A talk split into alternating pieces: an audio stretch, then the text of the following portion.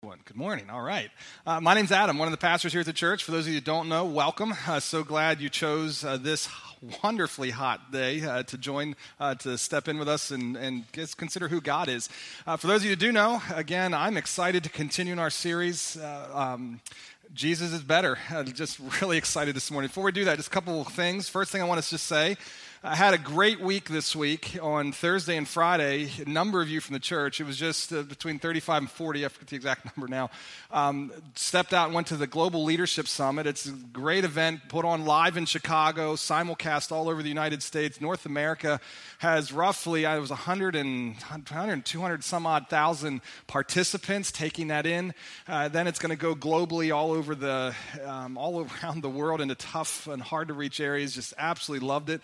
So, again, the thing was really cool. I just want to just say this is an awesome church. Um, I have a number of friends who really desire to get their leaders a part of it. It's a big sacrifice, two days off work, it's not cheap. Um, and so again, I have friends that say, "Man, we, I'd love to get my elders and our leaders here, and we just, I just can't do it. I try so hard, and they go through all this stuff to try and make it happen." You know what we do? it's so cool. It just reminded me how awesome this church is. Uh, we simply make an announcement in May that says, hey, you don't want to miss it. It's a great thing. And we have 30 to 40 of you say, yeah, I want to be a part of that. So make the sacrifice and step in. I say that too. Those of you know some people who went. There are probably some people sitting beside you even right now who went. It was a phenomenal uh, time. Their hearts are full. And here's what I've learned about um, helping that stuff stick and then carrying it out is it's best if they talk about it. So ask them. Ask them how it went. Ask them how, uh, what they thought of it. And I, I think and you'll be blessed and know it'll help them too. Second thing I want to mention before we jump in. Um, out in the lobby, we have this, this book. It looks like this. It's our known journal. Uh, many of you uh, make use of this. It's, we're so passionate. It's kind of our secret sauce, if you will, at Bethany. Uh, one of the things that we're passionate about is saying, hey, it's really cool that you come and take in from the Word of God what Chris or I share on a Sunday morning. But what's really important to us is that you do that yourself. Engage with your Creator, the God who loves you, week in and week out on a daily basis. So we help you do that by putting a reading plan. It runs with our message series. and so, again, if you're in the current one, we're in page 67 this morning. That one looks green. Uh, and you know that in a few weeks, that one's empty. So want to grab the new one. Uh, the new one's out there uh, for you this morning. Now, with that said, all that said, uh, we turn with me to Hebrews chapter 12. Hebrews chapter 12. That's on page uh, 1017. If you don't have a Bible, that's the page number of the Bible there in the seats in front of you. We'd also throw out to you if you don't have a Bible, uh, don't have one at home even, take that one home with you and just encourage you to read that and really, again, explore who God is in those pages. Now, this section is so important. Um, if you've been with us over the summer, we've been working through the book of Hebrews. Oftentimes, we've been taking full chunks, and you say, well, man, this is only four verses. Because these verses are so crucial to how you and I do life. I'm just going to step out on a limb here. I think the majority of you that are here, the large majority of you are sitting here saying, you know what, why I came here this morning is because I hope in some way to encounter God. I want my faith to be deeper. I want my faith to be richer. In some way, you're saying, yeah, I want, and I know that that is important. How do I do it? This morning gives you the how. And I believe if we can learn to apply these passages, uh, you're going to find success in life um, that can that would just blow your mind. And we'll Todd define that success as we move through this. But read with me, if you will, verse 1 through 4. I just kind of follow along here. Therefore, since we are surrounded by such a huge crowd of witnesses to the faith of the life of faith, let us strip off every weight that slows us down, especially the sin that so easily trips us up, and let us run with endurance the race God has set before us we do this by keeping our eyes on Jesus, the champion who initiates and perfects our faith. Because of the joy awaiting him, he endured the cross, disregarding its shame. Now he is seated in the place of honor beside God's throne. Think of all the hostility he endured from sinful people. Then you won't become weary and give up. After all, you have not yet given your lives in your struggle against sin. I want to pray for us. Join with me if you will. God, as I read this passage, the truth of these verses, would you help them to set into our hearts? Um, God, I love the promise in Scripture that says, when we draw near to you, you draw near to us. James chapter 4 resist the devil, flee him, draw near to you, submit to you. God, you're here with us. You promised that. Um, so, God, help us to submit, to surrender, to step towards you, no matter where we come from. Help us to put aside our weeks, put aside our cares and our worries and the anxiety, the distress, the, um, the, the, the, places we're thinking of going this week, the places where we've been that we're um, just, God, help us to set it aside, draw close to you, and hear from you. All of us, would we hear from you? God, I love the reality that the Spirit of God is alive, He's active, He's here, and He talks to each one of us in a unique and special way. Um, God, would the things that I speak, would they be true? and the ways that I maybe aren't, uh, help us to have the wisdom to know a different and apply well the things that we're hearing this morning. In Jesus' name we pray. Amen. Now, when you read this passage, you see this imagery of a race. Now, I want to just go on record. I think some of you know this about me, but I have never, ever, ever, ever, ever, ever, and you keep going with the evers, I have never run for the sheer pleasure of it.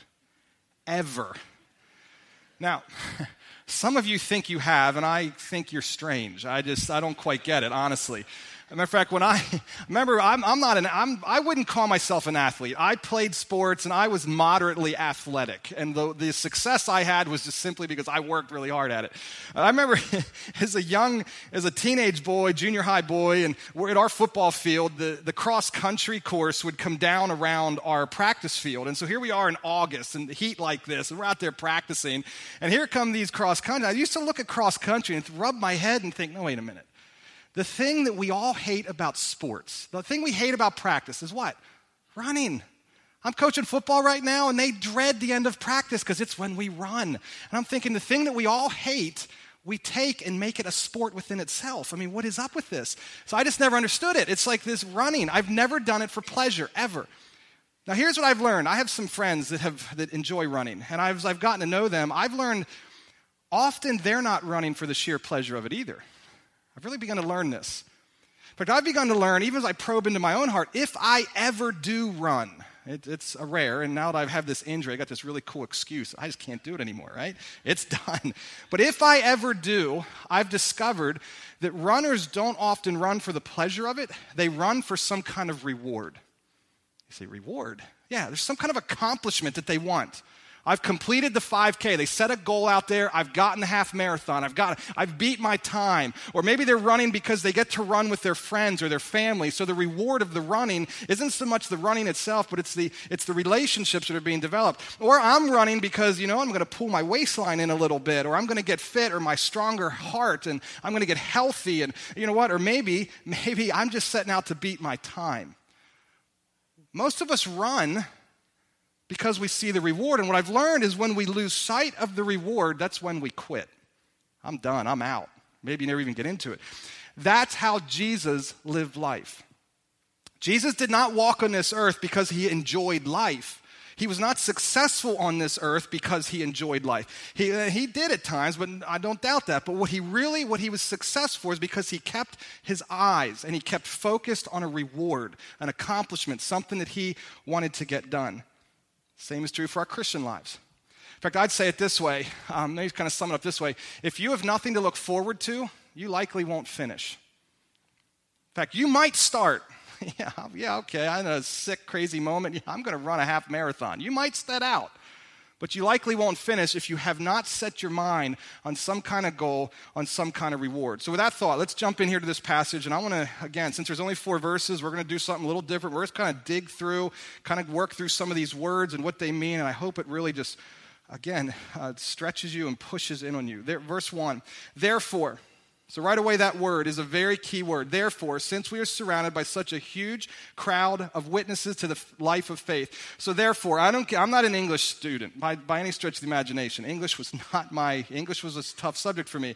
But I did learn this. Whenever you see the word therefore, it's therefore. You got to ask, why is therefore, therefore? And whether you're reading Moby Dick or whether you're reading the Bible, when you see that word, what it does is it's linking us back. It's drawing, the writer is saying, okay, because of what I've just said, that builds into something else. So, what is he going back to? Well, is it the whole book? Is it the verse before? I believe, look at the rest of the verse. Therefore, since we are surrounded by such a huge crowd of witnesses to the life of faith. So, the therefore links back through chapter 11. If you were here with us the last three weeks, We've been working through chapter 11, and we called it, the many, many do, the Hall of Faith. It's like going to Canton, Ohio, and walking down through of all the great men and women who have gone before and who have made the sport what it is, and, and the broadcasters and the coaches. And this is like walking through the Hall of Faith. I'm walking down through, through Canton, Ohio, but it's, I'm walking, I'm seeing Moses, and I'm seeing Abraham, and I'm seeing David, and I'm, I'm seeing all these characters that have gone before. So therefore, links us back to this, this chapter 11, which is very important as we keep this in mind as we work through this.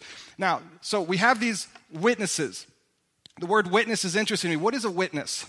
So it said, therefore, we have this crowd of witnesses. Well, the witnesses, to be a witness, I think they witness to us. So they're saying, hey, watch my life. This is the way I have lived. So when we considered Moses, for example, last week, we watched the way Moses lived. So we can look in at Moses and we can learn from Moses. But I think witness always ca- carries another picture too. And I think it's, in other words, they're there to witness us. In other words, they're there watching you and I.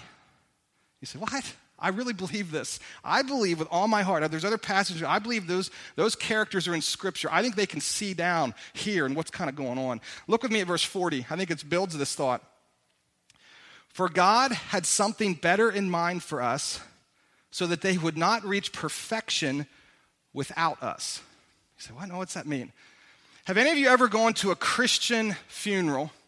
And then you move from a room like this, where often the casket's there, and you consider the person's life, and then you walk out. Uh, like if you're here at this church, we have a graveyard. So you walk out to the graveyard, and the pastor begins to read some kind of verses about the dead in Christ rising one day. And oftentimes talk about here lays their body, but their soul is no longer here. There's this teaching in Scripture that says, where, well, what's, what, help me understand. Well, when a person dies, their soul goes off to be with the Lord, if, if they're a Christian, if they're a believer in Jesus. But their body is still here. The scripture teaches that when Jesus returns at the end of time, he is going to call the dead in Christ, this is what the scriptures teach, to rise, and now that's when they get their perfect heavenly body.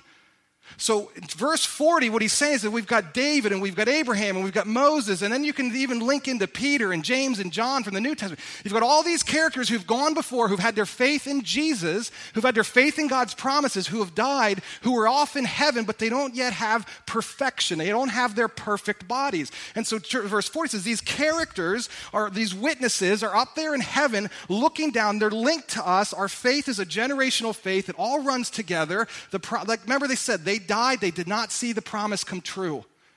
So they're up there going, Hey, Adam, let's go. They're cheering you on. So picture this right now, the Olympics. You know, I'm watching the Olympics, love the Olympics, waste a lot of time in front of the TV, inspiring me, you know, sitting there.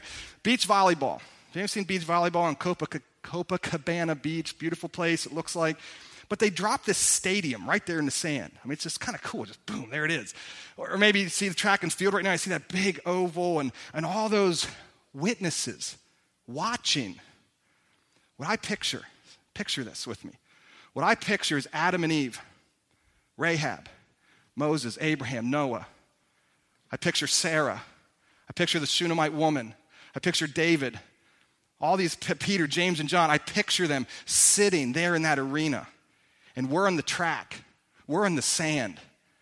And I picture him saying, Let's go, you can do this. I picture him cheering us on. I also picture, because uh, Hebrews 11 doesn't name everyone in the Bible, it says there are others. I also picture grandma and grandpa. Or grandma, or mom, or dad, the person in your life who had faith in Jesus Christ, who passed it on to you, who are now there, who are there going, You can do this. That's what I picture. As I think about this, have you ever done the thing that you do in front of someone great in the thing that you do? Whether you build houses or operate on people. I, I didn't get to do this much in my life. I've done it as a pastor a time or two or I've preached and someone really well known, a really well known pastor, has been in the crowd. Uh, but the one that most memorable to me was my last football game uh, as, as, a, as a high school student. And again, I was an average athlete. Last game, we're playing Cedar Crest High School. For those of you who know this area, it's up north of us, or north, I guess, uh, west of us. Playing Cedar Crest High School. And in that year, in, the, in the 1994, they had a player who was being recruited by schools all over the place. It was a running back. Uh, and right before the game starts, my head coach comes to me and says, Hey, Adam, there's someone here to see you. And he ushers into the locker room as I've got my game face on, listening to my GNR and Welcome to the Jungle and all that stuff, uh, you know, getting, getting ready to go. I get interrupted, and here's some of you are going, Really? That's what I did. So here's here they introduced me um, to uh, Frank Reich Sr. Does that name mean anything to any of you? Eagles fans have watched the Eagles preseason game. Frank Reich Jr., the offensive coordinator of the Eagles. He was the backup quarterback for the Buffalo Bills through the 80s and 90s, who ultimately got the Bills to the Super Bowl one year. His dad was a coach at a college not far from here, at a college that I went to a summer camp uh, for. Along with him, he brings along this, this huge, big character who walks into this big ring on, the national ring from the University of Miami, who, who he was an offensive lineman, the very position I played. And he comes and says to me, um, Hey, Adam, you know, we're here. They weren't there to see me. Let me settle that one right now. They weren't there to see me. They were there, they were saying hi to me because they were at the summer camp with, with me and they knew of me. Uh, they knew it was my last game. They were just coming to say, Way to go. I heard you had a good year. And we're here to see, oh, by the way, we're here to see the running back on the other team. That's cool. That's fine. Okay. Well, I'm here to tell you, I still have it to this day. I have a newspaper clipping from that game. The only game that I got my name listed once, twice, three, four times in the paper. See, I was an offensive lineman. I never get my name listed in the paper, ever. I played some defense, but I wasn't that good. For some reason, that game, my coach came up to me afterward and says, Where was that all your career? I'm like, I don't know. Now, I don't know if it was because I don't know. I can't connect it. I don't, I don't, but oftentimes I find when a person of greatness in your field is sitting there what do you want to do? You want to do your best. I can do it. So picture these people of greatness, of faith, who have gone before you, who are sitting in the arena, who are saying, Yes, you can do it. Fight, push hard, run the race. That's what I picture. I think there's a side application. This application doesn't directly come from this text, but I think we can make it here. Uh, the quality and direction of your life is determined by who you surround yourself with. Now, I say that, and especially thinking of the young people in the room. We automatically think of young people, teenagers. You know, the friends you keep, birds of a feather flock together. But let me just talk to the old people in the room. Put, I'm old. I'm getting old. I'm in that group. I'm no longer a teenager. This is true for us too. Who are your heroes? Who are you looking to? Who are you bringing around your life? You know, you got negative people around you, you're negative. You got people that aren't grateful, you're not grateful. You got people who cheat, steal, and lie. Guess what you're tempted to do? You're a good person, but you got you. So again, I would just say that cloud of witnesses, there they are. They're cheering you on. Picture it. Picture it. You're in the arena. You're playing hard. You're, you're, you're going at life. You've got people there cheering you. Then I'd say living. Who's living surrounding you? Now, so back to the text. Keep reading here. So we're therefore, you're surrounded by this great cloud of witnesses. So it links us back to chapter 11. Then he's going to go on. Let us strip off every, here's our next word, weight that slows us down. Weight. So it says, get rid of the weight. Now, to illustrate this, I brought this book bag along. Now, in this book bag, I loaded it. This, it's loaded with these big, thick theology books. I mean, these, they just went to my shelf and pulled all these. I mean, it's loaded. This thing's got some weight. In fact, when I put him in, I was like, wow, that's some weight. Now, there isn't a one of you in this room that runs. So you go out for a 5K next weekend. Wow, and that's heavy. There's not a one of you that's saying, hey, I'm going to run with weight. Now, you may train with weight. I'm a football coach. I've trained kids with weight. You put weight on to make yourself faster and stronger. But none of you, in your right mind, will head out to a race this weekend thinking that you're going to win it loading 50 pounds on your back. So the writer says, strip off the weight. Now, look, continue reading because it's interesting, especially the sin. Now, so I, I draw this picture here. Uh, so we're going to talk about what the sin is. But I don't think the weight is referring to sin. I think the weight is referring to good stuff, possibly, stuff that may not be right or wrong, stuff that may not be the best choice, but it's slowing you down. It's not helping you cross the finish line first. You know, maybe it's the, the, the, there's no verse in the Bible that says, Thou shalt not watch this, or Thou shalt not go there, or Thou shalt not listen to that music. But you know, I'd ask the question Is it helping you run your race? Is it really helping you? And so the writer says, Hey, get it off. Strip it. Matter of fact, let me take us a step further. The word itself, weight. I'm not a Greek student by any stretch of imagination. Like I said, I struggle with English, forget, let alone Greek. The Greek tools that I lean into say that the word weight, here's what the word weight is actually referring to. It's the, the Greek word that's used is referring to obesity or excessive fat. Isn't that cool? So strip it off. In other words, a runner wants to slender down. They want to, you know, no, I've got 20 or 30 extra pounds in my frame right now that I should, probably shouldn't have there.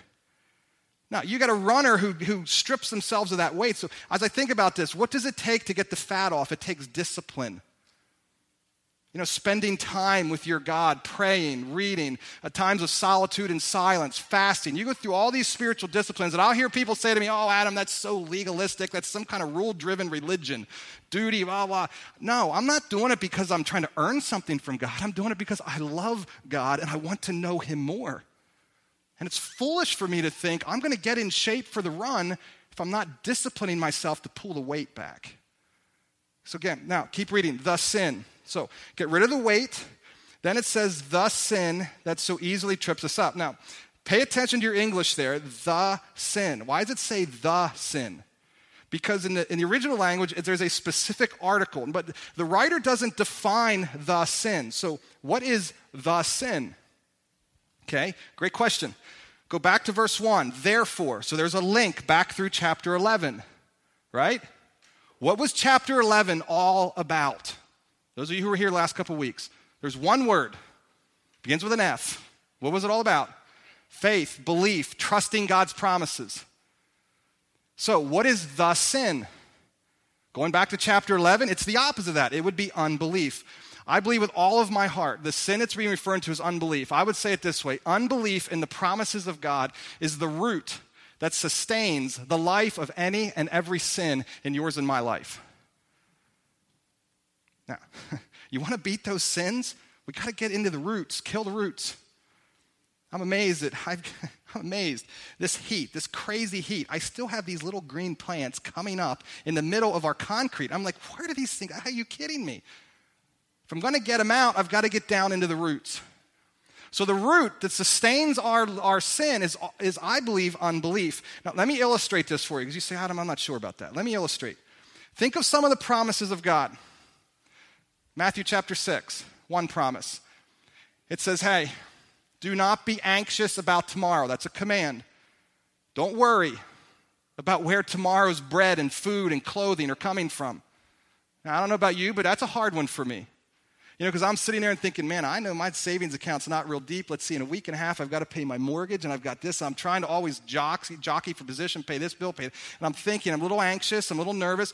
But the passage says, do not worry. Then it gives us the promise. It says, you see the birds? Take a look at the birds. They're not made in the image of God. We are. The birds are not near as precious to God as we are, the text says. The birds are taken care of. Can we not then understand that God will take care of us, the passage says? And then it says, Seek first the kingdom of God, and then the promise. Some of you know it. And what's it say? Some of you know it. All these things will be given or added unto you. What are all these things? Well, you go back food, clothing, money to pay the bills. Now, it's a promise. You know what happens when we don't trust that promise? Comes time to fill out the expense report.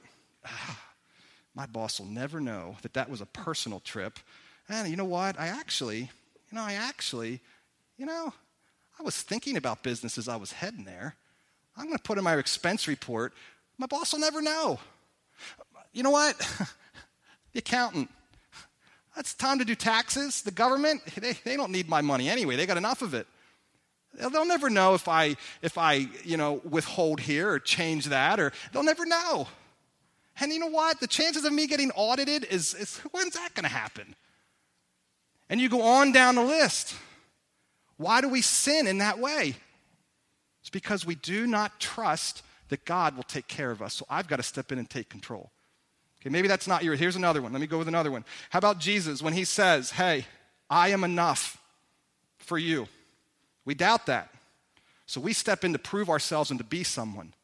And then that pride rears up and destroys relationships. Or maybe Jesus' message of you are accepted. You're accepted. Jesus accepts you.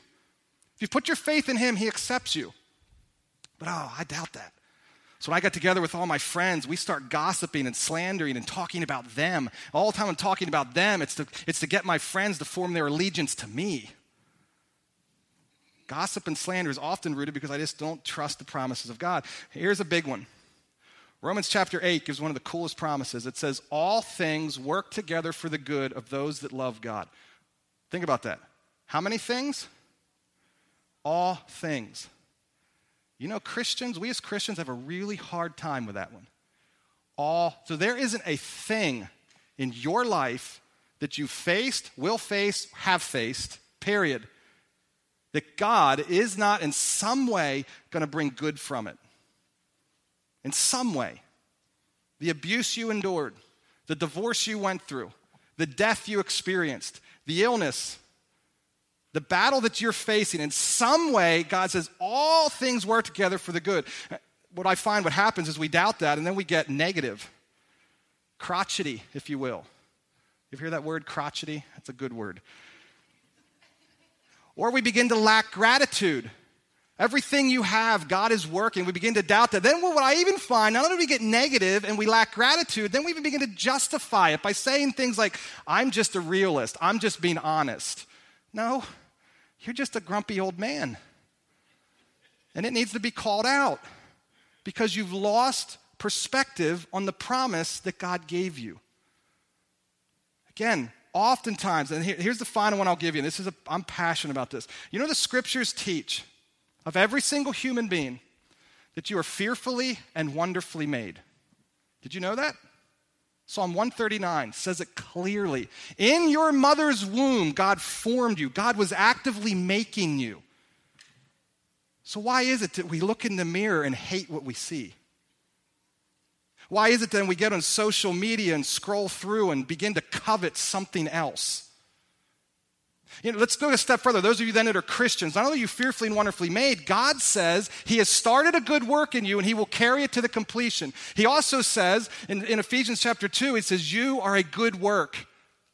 I love you. I've made you with a purpose and I've created good works for you. It also says that you are gifted. If you're a believer in Jesus, you are gifted can't tell how many Christians I walk around that have no purpose in life, have no direction, and they look in the mirror and they covet something else and they want something else. And I say, You can make a difference. No, not me. And then we talk to them, we think, Well, they're just so humble. See, they're just not proud. The summit this week heard one of the greatest truths in humility I've ever heard. Humility is looking in the mirror and acknowledging with the truth of God. And when God looks at you and says you are fearfully and wonderfully made, when God looks at you and says you are gifted, it is not pride to stand up and say, God has gifted me to speak. God has gifted me to lead. God has gifted me to serve. God has gifted me to show mercy. I am fearfully and I am wonderfully made. But so often we cut, we, we check out, we moved all kinds of stuff because we are so ashamed of who we are. Why? Because we doubt the promise of God. Rooted rooted in most of our sin is this struggle to embrace the promises that God says of us and for us. In the text, look at this next thing. So get rid of the weight that slows us down, especially the sin that so easily, so so what? Say this with me. So easily, turn turn your neighbor. Just say it's easy. Just go ahead, tell him. Say it's easy. Do you know what I find? I don't know where we get this thinking. We, I don't know where as Christians we think, yes, I have Jesus. It's going to be smooth sailing. It's going to be easy. It's not easy. Can I just maybe tell you that? It's a secret. It's not easy. Why are we so surprised when we hear of Christians falling to these horrendous sins? Oh my word, they were a pastor. Oh my word, they were a Christian leader. Oh my word, can you believe it? Yeah, I can believe it. I'm not shocked. It's pretty easy. Have grace towards them. Have grace towards yourself. Let's build on this. Look, look what else it says. So easily towards us, and let us run with, here's our next word, endurance. The word endurance is this great word. It means steady determination to keep going, even when everything in you says slow down or stop. I'm coaching midget football right now. These little guys, you know, anywhere from fifth to seventh grade. And our goal this week was just to simply get them in shape. My inside. I have a few players here, so I got to be careful I say this, but my, my real goal was to get them to vomit and throw up. You know, that's really what I'm going for. anyway, don't, don't tell them that. Didn't happen. None of them did it, uh, which is, medically is probably a good thing. So I'm avoiding lawsuits and other problems. But anyway, so I watched some of these kids that were clearly sitting around all summer long and doing nothing.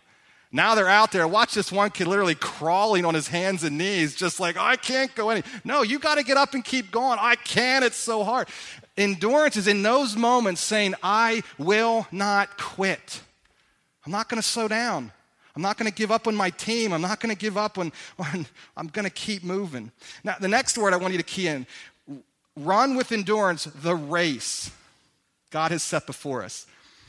The Greek word, I want you to write it down. I didn't put up on screen because I want you to literally write this down and look at it with your own eyes. Here's the word. I'm going to spell it. The Greek letters translated to English letters A, G, O, N.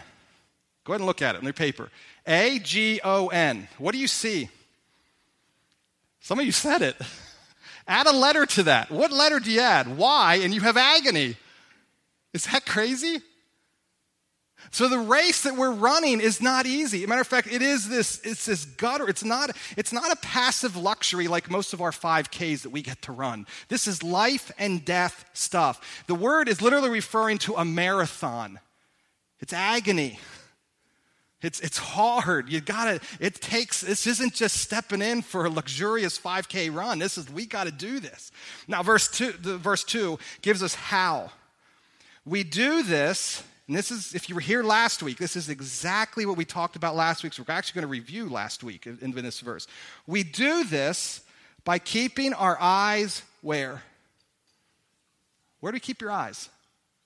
See it? I do this by keeping my eyes on Jesus, the champion who initiates and perfects our faith. Because of the joy awaiting him, he endured the cross, disregarding its shame. Now he is seated in the place of honor beside God's throne. You want to win the race? Keep your eyes on Jesus. Focus in on Jesus Christ. He is the one, he is the only one who has run the perfect human race. He lived without sin. He is the only human who completed the perfect human race. All others died, it said in chapter 11, and never saw the promise come true. Jesus Christ, it's not true of. Keep your eyes on him. Now, I meet with a team of people. I love these people. I love them. Those, those of you know who you are. Uh, meet with me on Monday to help me illustrate these messages um, it's a real gift to me. Uh, so if you ever, whenever you say, "Hey, Adam, thank you for the message," I just want you to know, I would thank them too when you're in your mind. Thank God for them. Uh, so we're talking about how do we illustrate this, guys? How do we help this go home? So we the Olympics are going on, so we talk about, we could talk about the races and how a runner runs. We kind of talk. There's one you could talk about plowing a field and how you how do you keep that nice furrow straight? You look ahead. We talk about flying an airplane. You know, you keep an airplane. You know, it gets up and it, it sets itself on its goal and it, it makes adjustments all through to focus on that goal. And then someone said, "How about archery?" I said, "Archery." So I want to ask, I loved it. The more we talked, I, I thought, you know what, let's talk about archery. So I, don't have, I can't talk about archery. you don't want me talking about archery. It's a scary world to talk about archery. I did, I do have a trophy. When I was like 10 years old, I did win an archery trophy. I went into my son's room last night. I thought he still had it. He apparently threw it away. He was not impressed. So, but anyway, I couldn't find it. But you know what we talk about. it. So I'm going to ask Corey Epinette. Corey, if you're going to come up here. Corey knows a thing or two about archery. So I'm going to have him talk to us about archery. And I think you'll see, just even if you're not into archery, learn something about archery. This is kind of cool. His bow and arrow. So, Corey, we'll start with you can say hello. Just hello. Nice work. Thanks. tell, tell us something about yourself, just whatever you want to share. Okay. Um, well, my name's Corey Epinette, and I like to hunt. Archery is one of my big passions. Um, I've been shooting a bow, I guess, since I was probably eight or nine years old. Did you ever get a cool trophy? When you were eight or I nine? had a few, yeah. Ah. I threw mine away too. Okay. Yeah. yeah. So it's cool. Yeah. Thank you. now, um, the first time I met Corey, uh, one of the first times, uh, you started attending here about the same time I did. Is yeah, that, is that yeah, right? maybe a couple months after. Yeah, so, yeah. so we we're both new, so let's right. figure this thing out together. Yep. Uh, so we head out to eat, and we came back to your house. I'll never forget this. Come down to your basement where you lived then. And guys, I walked in his basement, and I immediately wanted to leave his basement. No lie, there were, I don't know how many sets of eyeballs just looking at me off the wall. There were animals from Africa. There, were, I mean, you've killed a lot of, lot of animals. Yeah. You're, I mean, truly avid, passionate hunter. Yes. So, which is awesome. That's, that's really cool how you've done that. Now, so you've got this bow here. Can you talk us through Okay, we got a target up here. Mm-hmm. You're gonna you're gonna put a target, an arrow in that bullseye. And I'm. I'm going to stand back there. That's well. See, this was so cool. When I called Corey, I said, "Can you like stand in the back and go, like shoot it right out?" He's like, "No, we can't do that." I'm like, "Why not?" I said, well, "How about how about flames? Get flames on this thing." I've almost burned a church down once. So that's not a good idea. So anyway, so he's going to do it in a way that we're all safe. I promise. Um, Yes. But anyway, could talk us through again how, how to put that arrow there. Yep. Um, so it basically all starts with with the hand that holds a bow. You you actually don't hold it. When you pull the string back, it just rests in your hand. So that keeps it that keeps it loose, and it just kind of floats out there. So then you control everything. Which kind of is counter to what we would think. Yeah. Because you would think you want to. Yeah. Yeah. Exactly. Yep. Hold on to it. Yep. If you grip it, it won't hit at what you're aiming at. Yeah. You know, you, you will miss. So um, this thing that's on my wrist, that's called a You, release. you mean to hold this for you? And you Yeah, can. sure. there we yeah, go. Thanks. um, this this release kind of hooks on this little loop here, and that's how that's how you pull it back. Yeah. And then it has a trigger on it, kind of like And how many pounds is this? This is uh, 75. 75 pounds. 75 pounds. So I'd probably struggle. No, I'm sure you yeah, you got it. You got it. it might be a little awkward. Uh, thank you. I'm Thank sure you, could get I'm it. sure there. I could. Yeah, yeah. um, so um, basically, this other this thing here is called a um, a kisser, and when you when you pull it back, that that goes right here on your lip. Okay. So that's one of your anchor points, and then this is called a peep sight. Yeah. You look through that and line it up with your sight. Yeah. And for those of you that aren't up here, I mean, I'm looking at this. So those of you who've never shot a bow, this is this little. There was a little tiny hole right there in that thing. It's just you got to get your eyes looking, focusing down through that. That's kind of cool. So, so once you pull that back, you put your kisser here, you look through your peep sight, then I rest, I rest my hand on my jaw. So there's basically three anchor points that I know that's lined up. You know, you practice, you know, thousands of times to, to find your anchor points, and once you have them, you, if you keep them, it'll shoot true. Sure. Now, and then what are you looking at then out there? Is you're, You're- obviously you're it goes without saying, but you're You're looking at a target or, or a deer or something, and Yeah. and, and you want you know if you if you're shooting an animal, you want to aim for the smallest. You want to pick out something tiny on that animal and aim for it. Yeah. Whether it be like the crease, like right behind their leg, or typically there's a there's a line there. You know, try to aim for something Yeah. something in that area. Now, as we were talking this week, uh, you shared a story that um, it kind of illustrated this beautifully. Could you mind? I, I know it's not a, it's not a glowing, wonderful Corey moment, but would you mind sharing it? Because I think it illustrated this so beautifully. You mean the one that I missed? Yes, Yeah. I know. And you, and you, I, s- and I'd, you- I'd rather talk about the ones I shot. I know. There's, I already talked about them. They're all hanging in your basement. We know about them. okay. Um, so um, I'm fortunate to hunt in Iowa, which in Iowa there's some really big deer. Most people um, shoot most big deers in Iowa or, or Illinois.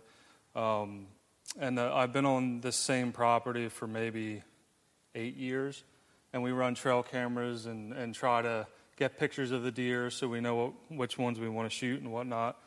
So I was sitting in my tree stand one day, and here come this deer that, that we've been seeing for like two years, and he, he's an absolute giant, the biggest deer I've ever seen, and here he comes. He's walking towards me. So I reach out and grab my bow, and he and he kind of he's going to walk underneath my tree. I could jump on him, like directly maybe underneath. You should have done that. I should have. Yeah, yeah. Um, so there he is, and and he uh, he walks across the scent of my boots from walking in, which them boots have never touched concrete, blacktop, nothing, just woods. Mm-hmm. Yeah. He still smelled them. Yeah. Uh, you know, who knows why or how. Um, so he takes off, and I yell at him, you know, kind of like a man. I don't know if you ever heard that. I- yeah. Never. No. I did. That's, Yeah, I'm you did? just, I'm Okay. just smiling. it's like a So- mating call, right? Yeah. yeah well, mating. Um, yeah. Yeah, that's what it Yeah, is. You're sure, yeah. kind of like you do Like with like a grunt. You do with your wife. Well, not. We don't want to talk about that up here. Boy, she's downstairs. Good, I know. We- she we was up here first, for a about second. We that, can talk.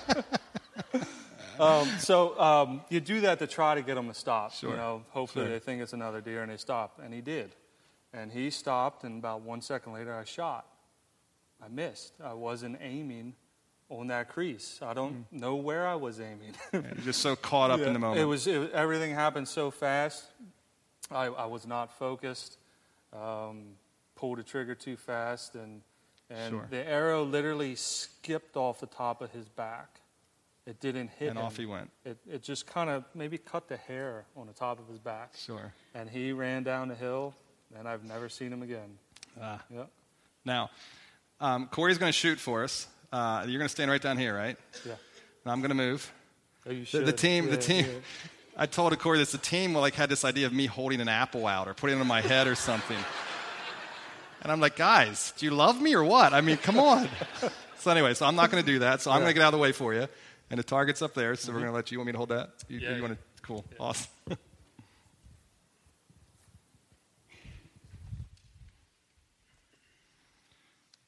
Now, I told Corey in first service he's never shot in front of a crowd like this. So that, you have. So I can't say that anymore because you did it in first service. So you'll.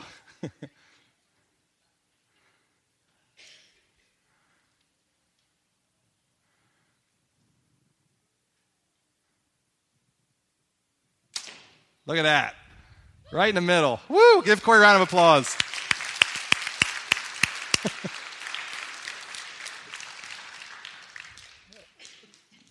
now, I really appreciate Corey doing that. I mean, I think it illustrates, I think it illustrates what we were talking about so beautifully. Even if you think about him missing that miss, he shot how many times? And he gets that, that deer is there, and I just think, you know, it's so easy to lose focus. It's so easy not to get all those things lined up and be focusing on the things that you know to focus on. It's so easy to do. I love how he talks through and how you get all that lined up. You got to keep that focus straight down the line, all those pieces lined, and, and just keep your eyes dead center in Jesus Christ. Now, I want to end with this thought. This is what we talked about last week. So you keep your eyes on Jesus, and look at what it says about Jesus the champion who initiates and perfects our faith.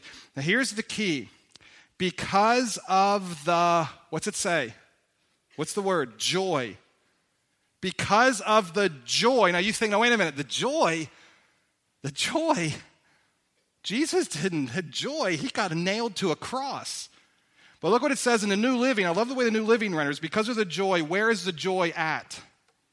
Is the joy here? Was the joy here for Jesus? No. It says the joy was waiting for him. So here's the picture. I want you to think about Jesus Christ. Uh, Some of you know the story. For those of you don't, here's how it works. Uh, Jesus Christ is three years, he's hanging out with his buddies, his disciples. He takes three of them with him into this garden called the Garden of Gethsemane. Within 24 hours, he knows he is going to have his arms stretched out with nails stuck through them.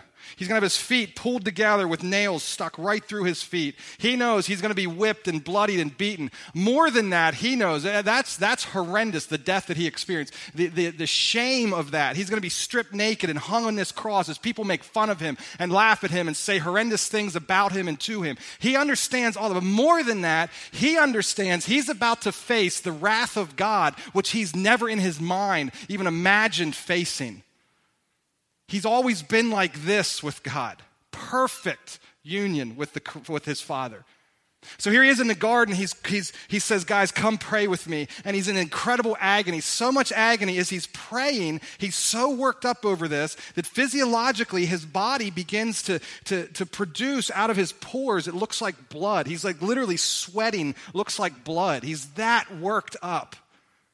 And his prayer goes something like this. It's recorded in the, in the gospel records. It says, it says, God, please, please, if there's any other way to do this, can we do it? Now, what carried him from that point to the cross and beyond? What did it? What does this passage say? There was a reward out there. Same thing we learned about Moses last week. There's a reward out there. If you don't keep your eyes on the reward, you're not going to finish the race. Now, a lot of people say, well, you know what carried him through? What carried him through is me. I'm such a lovable guy. He wanted to die for me. Jesus loves people. What carried him to the cross is his love of people.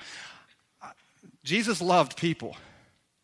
And Jesus came to live and to die to conquer sin and death, but that's not what ultimately carried him through his most intense moment of agony. Do you know what carried him through? his God. He wanted the reward of what was promised him. Here's the verse I want to read to you, and this is what will carry us home. Philippians 2, verses 5 to 11, it says this The writer Paul is describing what happened. You must have the same attitude that Christ Jesus had. So that's the command, and here's the attitude he had. Here's his mindset, if you will. Though he was God, he did not think of equality with God as something to cling to. Instead, he gave up his divine privileges. He took the humble position of a slave and was born as a human being. When he appeared in human form, he humbled himself in obedience to God and died a criminal's death. And then look at verse 9. Verse 9 is the home run. Therefore, because he did this, therefore, God elevated him to the place of highest honor and gave him the name above all other names, that the name of Jesus every knee should bow in heaven and on earth and under the earth, and every tongue declare that Jesus Christ is Lord to the glory of God the Father. Therefore, God elevated him. And our passage in Hebrews says he's now seated beside. So it's God saying, Jesus, I know. I think as he's praying in the garden, he says, Jesus, I know. Push through. It's my will. It has to be done. Trust me. Trust my promise. You're going to sit down beside me, son. You're going to sit down. And then all of humanity will bow down to you. Hold tight, son. Hold tight. That's what carried him to the cross. That's what pushed him through the agony. That's what helped him complete the race, knowing that he's going to conquer sin and death. Here's the way I'd end with this. Look at those remaining verses. I love verse 3 and 4. Think of all the hostility he endured from sinful people then you won't become weary and give up. After all, verse 4, I almost I can't read verse 4 without a smile. And sometimes I just chuckle at it. After all, you have not yet given your lives in your struggle against sin. You know verse 4 is saying? If you're not dead, you're not done. I face hardship. You face hardship. The hardship I face at times is because I'm just foolish. I've sinned. I've done something wrong. I've hurt people. I've made bad decisions. So at times it can be argued the hardship that I'm crying over, that I'm broken over, that I'm, that I'm laying before God saying, God, please help me. It can be argued, Adam, you kind of deserve it, dude. I mean, you kind of walked into this one. Jesus never had that.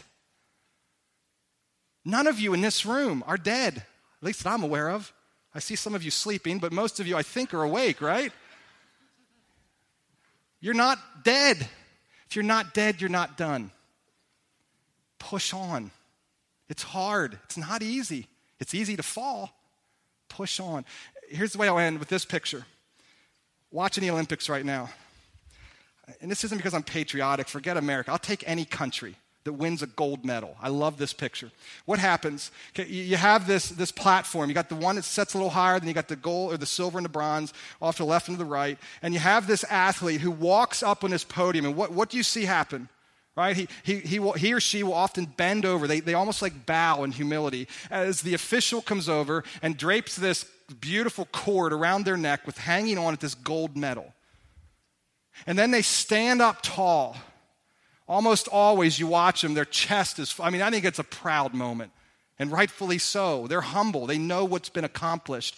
And then the national anthem begins to play, and we love it. So the cameras zoom in on it. They come right in. I mean, in our HD screens now, I mean, they come right in on their face. And what do you see every time? Almost every time. You see tears. Why are they crying? What are the tears? Are they sad? They're not sad. They're standing there saying, I did it. The reward is mine. I did it. 1 Corinthians 9, you're going to read it in your reading plan this week, so I'm not going to steal the thunder, but Paul says there, when we step into the ring to run the race, we don't step in to get silver and bronze. We step in to win.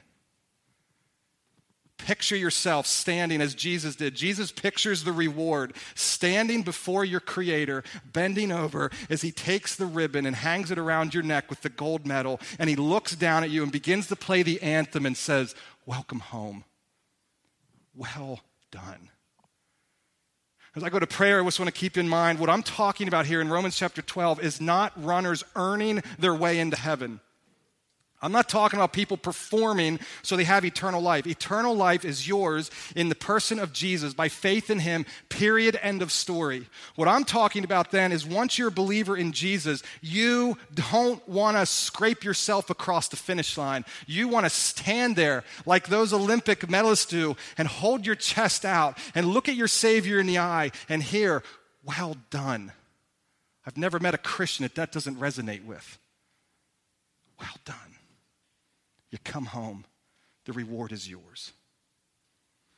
God, thank you so much for Jesus Christ. God, I everything in me, I've been praying all week. I just uh, can't pray passionate enough for every person in this room. So I look at the news, God, and it is so disheartening in our country and around the globe the, the carnage, the, the darkness. God, it seems like we're losing. God, it's hard to run the race. God, my heart goes out to so I just pray fervently. I pray for those of us in this room that say, I'm a believer in Jesus. God, would we have the courage to keep our eyes focused on the target, focused on the reward, running the race, surrounded with our witnesses, cheering us on. Help us, God. Help us to do it, do it well. God, the final thing I pray is I just cry out to you for those in this room that have questions on whether they'd even spend eternity in heaven. God, I'm so thankful that they've stepped in here this morning. It's a scary place to be for someone with doubts and, and skeptical thoughts and wrestling.